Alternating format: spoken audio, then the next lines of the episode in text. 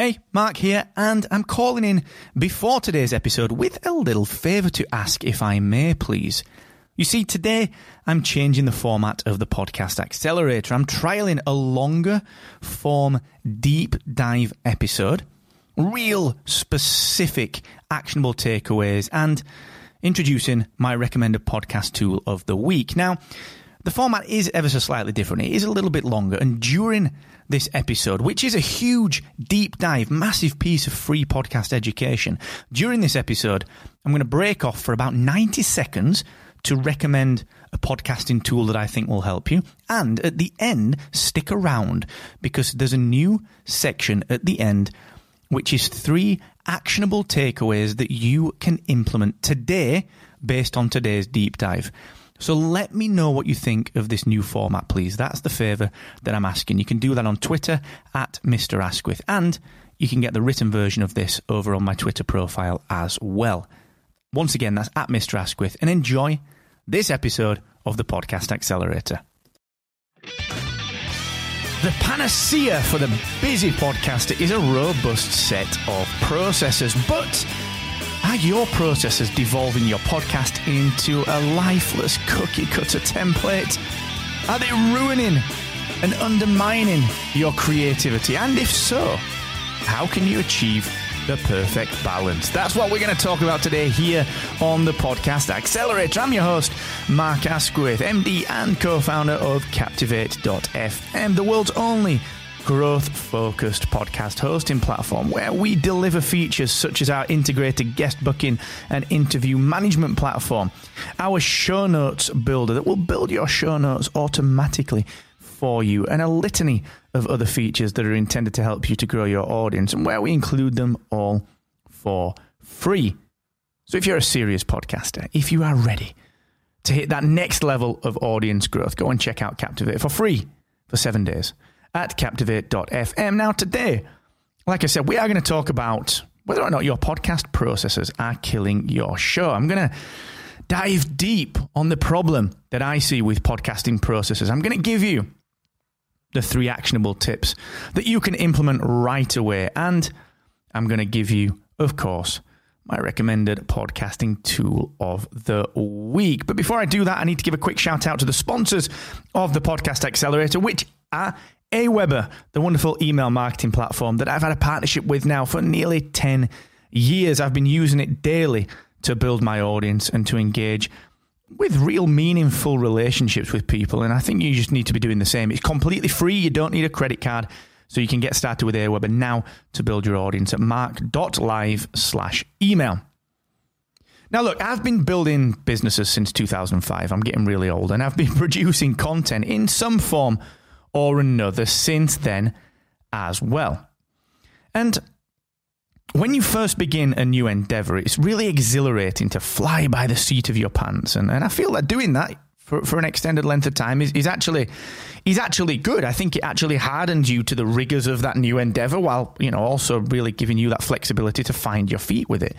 And podcasting is a really good example of this when you start, it's it's great to just feel your way through it and to discover what works for you. And you know, having a level of flexibility gives you the opportunity to pull and push your content around to find a marketing flow that works, and you know, really just to get into the flow of things. You know, find something that works for you and really gives you the ability to make sure that you enjoy podcasting before you decide whether to commit to growth or not. And and you know, I want to say this up front it's fine to not commit to growing your audience. Podcasting as a hobby is totally fine. And frankly, you can do what you like as long as it's you and your audience that are enjoying the content and, and, and you just you just enjoy creating it. There's nothing wrong with that. But if you do commit to growing your podcast and measuring that growth, then you will need to begin to implement processes to help. So, what are processes and, and, and, why are they important? Well, look, processes are standard ways of doing repeatable things, and they help people to scale, quality control, and outsource and, and, and refine their output. And my general rule is this if something is repeatable and barely changes with each repetition, then this is a process that can be documented for and completed by anyone, not just me. A process gives you the confidence that everything that should be done during a task will be done. And when you bring together a range of processes, you actually begin to form your own standard operating procedures or SOPs. Now, with enough time, with enough budget, and with enough process, you can outsource a lot of the work you do. Or if you don't outsource because, you know, maybe budgets are a problem, you can personally become more efficient at tasks by really just identifying time saving opportunities, such as, you know, building templates for things. It's, it's why Captivate has the show notes builder. It's for that very reason. Now, I realize that processing, you know, building processes sounds complex, but it really isn't. Building a process is just about documenting the steps required to arrive at an outcome. It's just a recipe. At Captivate, we have lots of processes, and all of them are documented using a Notion account. You can also use like other specialized tools like Process Street or Monday for these things, but we find that Notion gives us a lot of flexibility. So when a new Captivate team member joins us, we can define which processes from our standard operating procedures that that team member will be carrying out. And because they're well documented with videos and GIFs and screenshots, plus step by step recipes, if you like, the team member can not only carry them out confidently straight away, but also build their own confidence levels by achieving something almost instantly. They see the fruits of their labor. Similarly, your podcast can benefit from a simple yet really useful set of processes that you can begin to build right now. Things like your publishing process, you know, maybe getting your final audio through to distribution via Captivate from your audio editor. You can build processes around that. Your basic social media promotion process for each episode, you can build processes around that your image creation process. What is the process that you go through? You know, maybe you fire up Canva, maybe you always take the show title and put a certain typeface in there and a certain font size and a certain color palette. All of that can be set up as processes that anyone can do. They are simple, repeatable tasks that every podcaster will need to undertake. You know, we all do it, you know, when we publish an episode, and, and, and they don't need too much deviation from the recipe. All those things that I just mentioned they're sort of just a standard set of things. You can run through them quickly by just documenting them as checklists, and you can become more efficient at executing them or pass on those process flow checklists to a VA, to a virtual assistant, who can carry them out for you in a really rote manner, you know, which will then free you up to focus on creativity, marketing, and growth. Because processes save you time and they ensure that your quality standards are adhered to every single time. But processes aren't always the heroes of our podcasting workflow. Because when processes kill your creativity, they become the enemy of you, the creator. Because let's think this through a little bit further, okay? Podcasting isn't where it used to be as an industry. There are more podcasts now than there have ever been. And that level of creation within the industry means that to make a splash, you've got to be actually creative. Processes can sometimes hinder that creativity, but hide their harmfulness under the guise of efficiency. I spend a lot of time talking to podcasters about why their podcast isn't growing, and without fail, they always want to discuss easy marketing that will grow my audience. That's what they always tell me instead of the fact that their baby might be a little uglier than they think. You know, sorry, not sorry. A few years ago, the podcasting industry was much smaller, so you could create something, anything, anything at all in your niche and stand a fair chance at gaining an audience. Today, you've got much more competition and simply cannot do that anymore. The podcasters that I speak to about audience growth are usually pretty process led. So the people that get in touch with me and say, Mark, I'm struggling, they'll tell me that they've got their VA doing this, they've got them doing that, they've got them doing the other. When they publish their episodes from, you know, the VA is doing things like repurposing or reaching out to guests or making sure they're quote unquote everywhere. They're making their images for them. And that's cool. I get it. It helps. But many of those same podcasters who ha- ask me why their show is not growing go on to tell me proudly how they've automated their entire content creation or if not all of it, they've automated their content creation to a large degree. And they wax lyrical about how they're so busy doing what they do on a daily basis that they want their podcast on quote unquote autopilot. Ugh, I hate it. And so my question in response to those, you know, to those autopilots, I guess, is always do you believe that you're producing the very best content that you can? And do you know what they say? They always give a reluctant no. Mark, I am not producing the very best content that I can. And the reason is that they've been told by a guru or someone out there who they've bought a crappy course off to automate as much of the process of their podcast as they can just to get something out there. Inadvertently, they've been taught to stifle their talent in the name of efficiency. No, thank you. Not on my watch. In fact, let me give you a bit of a TV show analogy to, uh, I suppose, to to just illustrate this a little further. Because look, I used to love watching long term TV shows. Like back in my in my youth, I was an old DC Comics fan. You know, I used to watch Smallville. It was like 10, 11 seasons. Plus, I'd watch Supernatural, 15 seasons. House with Hugh Laurie. It was wonderful. Lost. And back in 2001, I remember switching on BBC Two here in the UK one Sunday evening because I'd spotted that a favourite actor of mine, Kiefer Sutherland, uh, Kiefer Sutherland even, can't say his name, sorry Kiefer, Kiefer Sutherland, you know, from the Young Guns days. I used to bloody love Young Guns. He was starring in this new real time TV drama called 24, and I was. I switched it on on a Sunday night and I was blown away. The show had everything action, drama, technology, and more. It genuinely innovated by bringing real time storytelling to TV for the very first time. The five seasons that I first watched, the first five seasons were fantastic, and for my, you know, for my money, there was a, a particular high point at season three. But after so long, the innovation stopped. The show found itself almost accidentally on autopilot, and because it was on autopilot, it was able to, you know, sadly, it was able to ride the wave of its own brand equity for a couple of seasons. You know, people still tuned in because it was good up to then. But eventually the steam ran out, and the show sadly left it too long to innovate again. It was cancelled.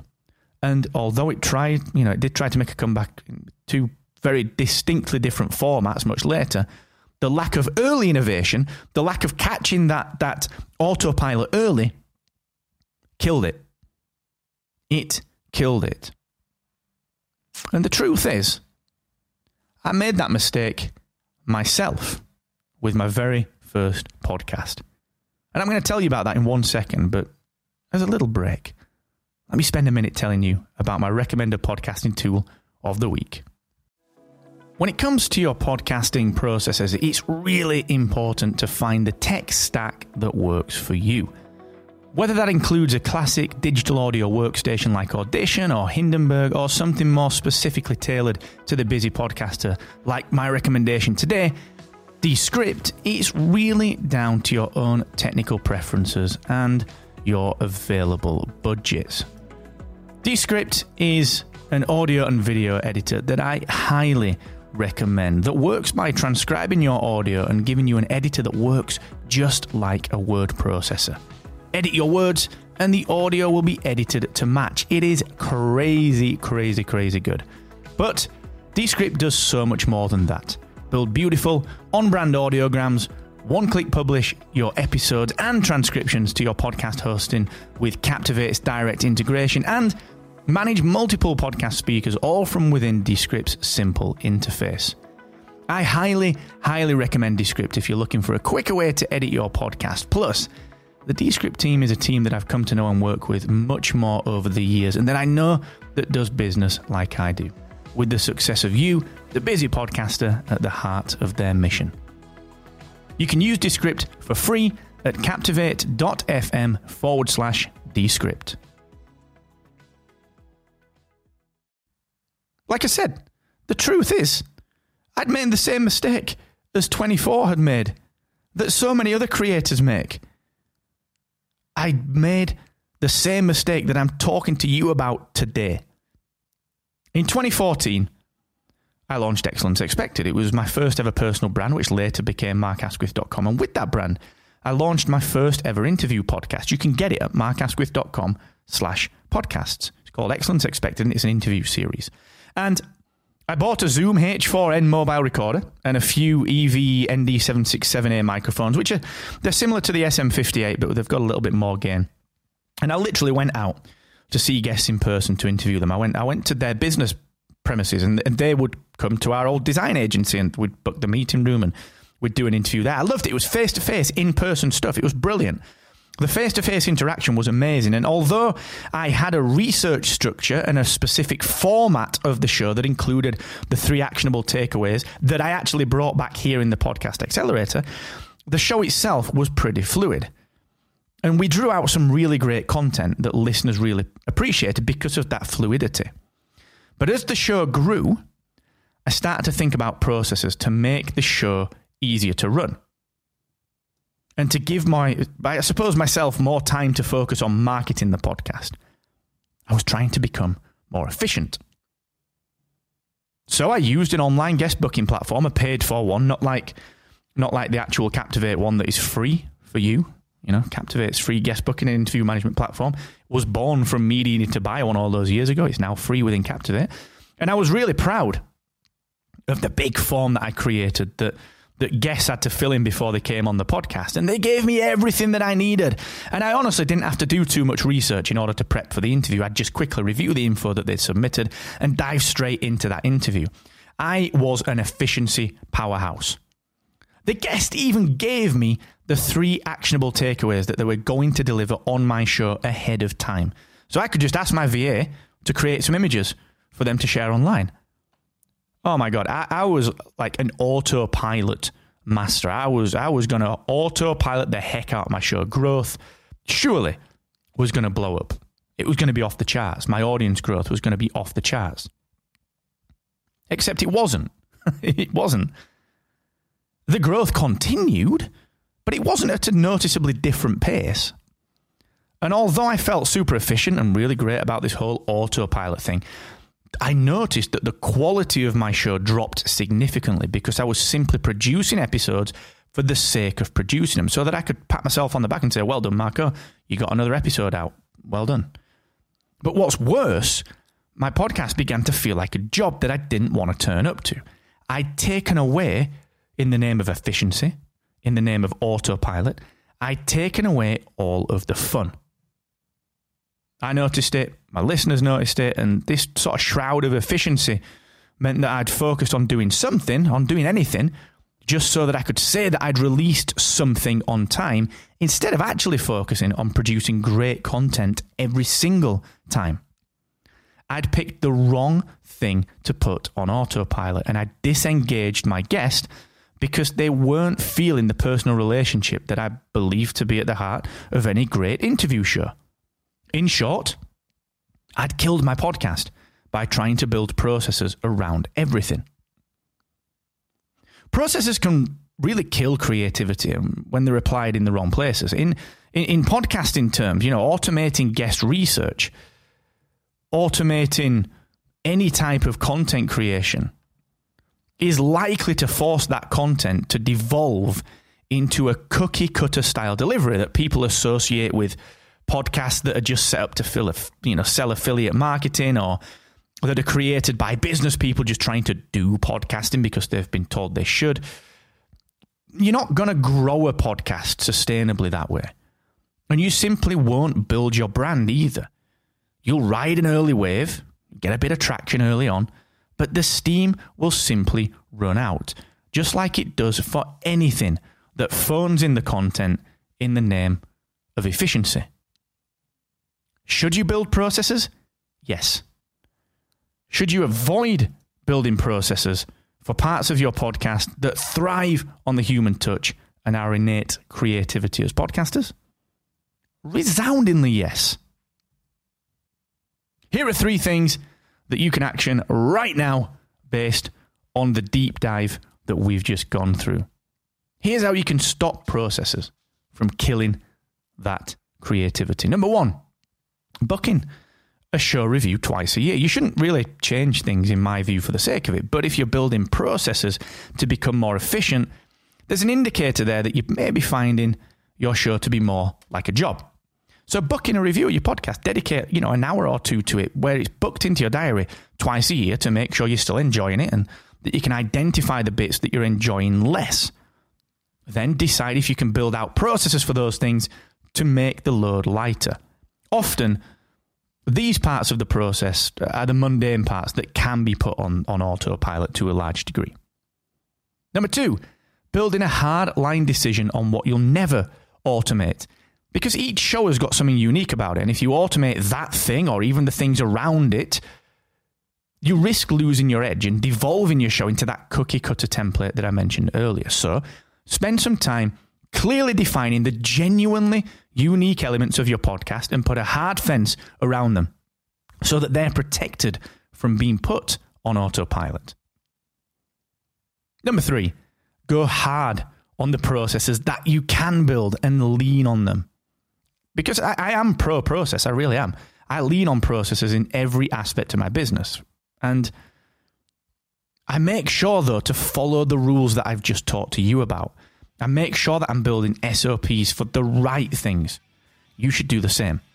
Build highly detailed processes using something like Notion or Process Street, but make sure that you keep following them yourself so that you can identify that they're right and also, if you do that, you're going to become quicker at executing these processes. And in turn, you'll begin to realize which of them actually help you and which you might be able to drop. And potentially, which you might even be able to outsource as well. Let me know if you need a hand at Mr. Asquith on Twitter, or you can follow the link mark.live slash Twitter. And until next time, keep on captivating.